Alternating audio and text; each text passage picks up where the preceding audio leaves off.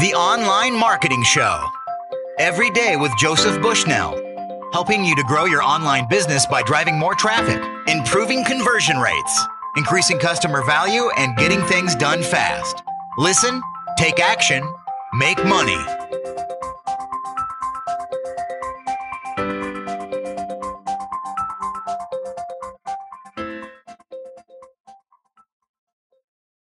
Hello, welcome to the Online Marketing Show. I'm your host, Joey Bushnell. Today I'll be talking to a very special guest, Jack Trout. Jack is the author of some of the biggest selling marketing books ever written. We'll get to those in just a moment. In the meantime, to find out more about Jack, go to troutandpartners.com. Jack, thank you so much for being with me today. You're welcome. Jack, how did you get into marketing and advertising? Well, just by chance, I was sort of getting out of the, uh, the flying around in airplanes business in the Navy, and I decided that uh, well, what I want to do. So I went to the looked at. The, I think I figured I'd start with some big companies, and uh, I saw that General Electric had a uh, an advertising and public relations training program, and I sort of signed on to that, and that was the the rest is history. So you've been in the business for a long time now, and you've written lots of books in that time. How many books have you written on these subjects? Well, let's there's variations, there's uh, revisions, but let's round it off about 15. Just so that the listeners know, I'm going to name a few of them.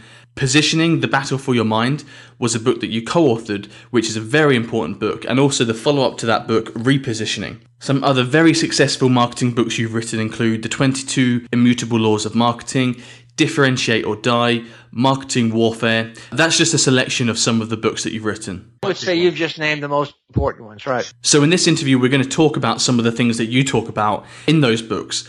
My first question is what is positioning? Well, positioning very simply is how you differentiate yourself in the mind of your your customer or your prospect. And it's, it's the, the, the key word there is mind because it's all about perceptions. And, and, and how you get into the mind or, or how you don't get into the mind, which can be a big problem, um, is really the, the underlying body of work that all my books revolve around. In your books, you talk about a term called mental ladders. What's that about? Well, people store brands uh, in their mind. In other words, you you you will store toothpaste brands or automobile brands, and uh, so you you store these brands, and you tend to store them on what we call a, a, a mental ladder the, the first rung on the ladder is the is the probably the the biggest brand in the category or some the one that you think the most of. The second brand is probably uh, could be the number two brand. You know, Hertz is probably the number one rent a car brand. Maybe Avis is the number two brand, and the amount of interest you have in a category determines the number of rungs in the ladder. That means how many, which means how many brands you'll store. A, a Harvard psychologist, uh, you know, figured out that nobody restores many more than seven brands okay. uh, in the mind. So, um, but it's not all. Remember now, it's not. They're not all created equal. How important is it to be the first in your category, the leader in the marketplace, or the leader in people's minds? The winner is number one. Sure. Um, the leadership position on that little mental ladder is uh, is the the best thing you can have uh, in any category if in a way it's if it's you're a cola, most people would probably say Coke. That's the the number one ladder on. Mm-hmm. Maybe as I say in rental cars, maybe it's Hertz. Uh, you know, in America, if you ask about automobiles, you're probably getting up with Chevrolet uh, as the number one brand. So, so people tend to start with the leader brand. So that's why it's so important. If you and your business happen to find yourself at number two, three, or even further down the pecking order, can our business survive in those places? gets tough. Number two usually gets about half the business as number one. Mm-hmm. This is in general. Yeah. Sometimes they're a little bit closer. Number three gets half of number two. Again, uh, number number four gets half of that. So it the, the numbers, the market share numbers dramatically decline mm-hmm. when you're. Uh, uh, so I'd say this one or two is really where you want to be. Three is okay, but it gets very difficult once you get south of those things because it's just so much competition. So, what do we need to do? I know in your books you talk about differentiation. Is that what we need to do to create a new category for ourselves? Is that how we just become a leader of a different category instead? If you're if you're if you're the if you're invented something, you're the first winner. You automatically get the leadership spot. So that's that's that's your best and most lucky. Not too many people are lucky enough to invent something. Mm-hmm. So th- that means you have to figure out other strategies to differentiate yourself. And I talk about a number of ways. There's, you can, you can, beyond leadership, um, attribute ownership. In other words, um, you build your brand around a, an attribute such as Volvo safety. Uh, Crest is a toothpaste in America, cavity prevention. So you, you try to come up with an attribute. We, you know, leadership, of course, is, is a wonderful spot. Heritage. If you've been at this a long time, you have a long family history or whatever the brand is, you can use that idea. Being a specialist is, is, is another way to do it. In other words, this is all we do. Um, how a product is made. In other words, if you have some unique way to make, you've made your product, um, that can be a point of difference. Mm-hmm. And, you know, so it's, um, there are a number of ways, but it, it, all these things start with your competitor. Because it's not what you want to do, it's what your competitor will let you do. So, so that's the game. So do you have any examples where a well-known brand was successful because they made themselves so different from the competition?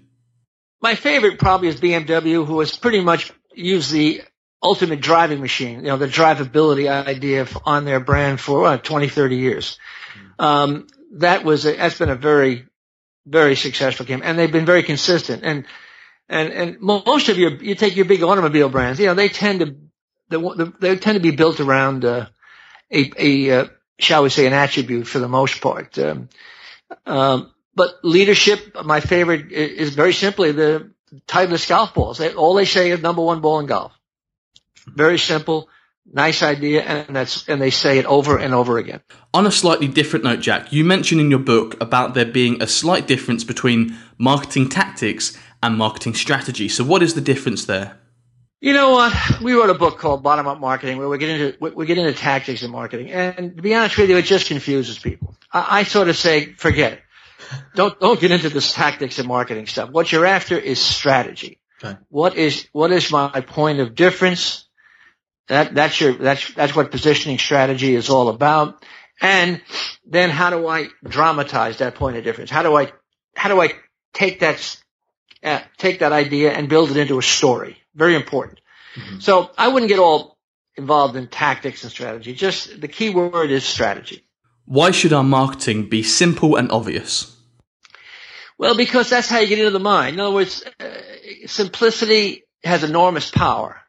And obvious ideas are, are, generally simple ideas. And the more complicated you make your story, uh, the, the less chances you have of getting into people's minds. So I'm a great believer. In fact, I wrote a book called In Search of the Obvious and, and, and another book called The Power of Simplicity. So I've tried to, I've tried to, you know, get people to think that way. Trouble with marketing people is if it's too simple and obvious, they kind of say, well, that's too simple and obvious. And I say, but that's why it's a powerful idea because those ideas get into the mind very, very quickly. So generally speaking, are we any good at this? Do humans tend to complicate things naturally? Absolutely. They just, you know, we have this admiration for complex ideas and, and they, they always, always fail. Um, and they, we sort of have a fear of simplicity. Uh, and I, and I, and I think how you combat these, these natural tendencies is common sense.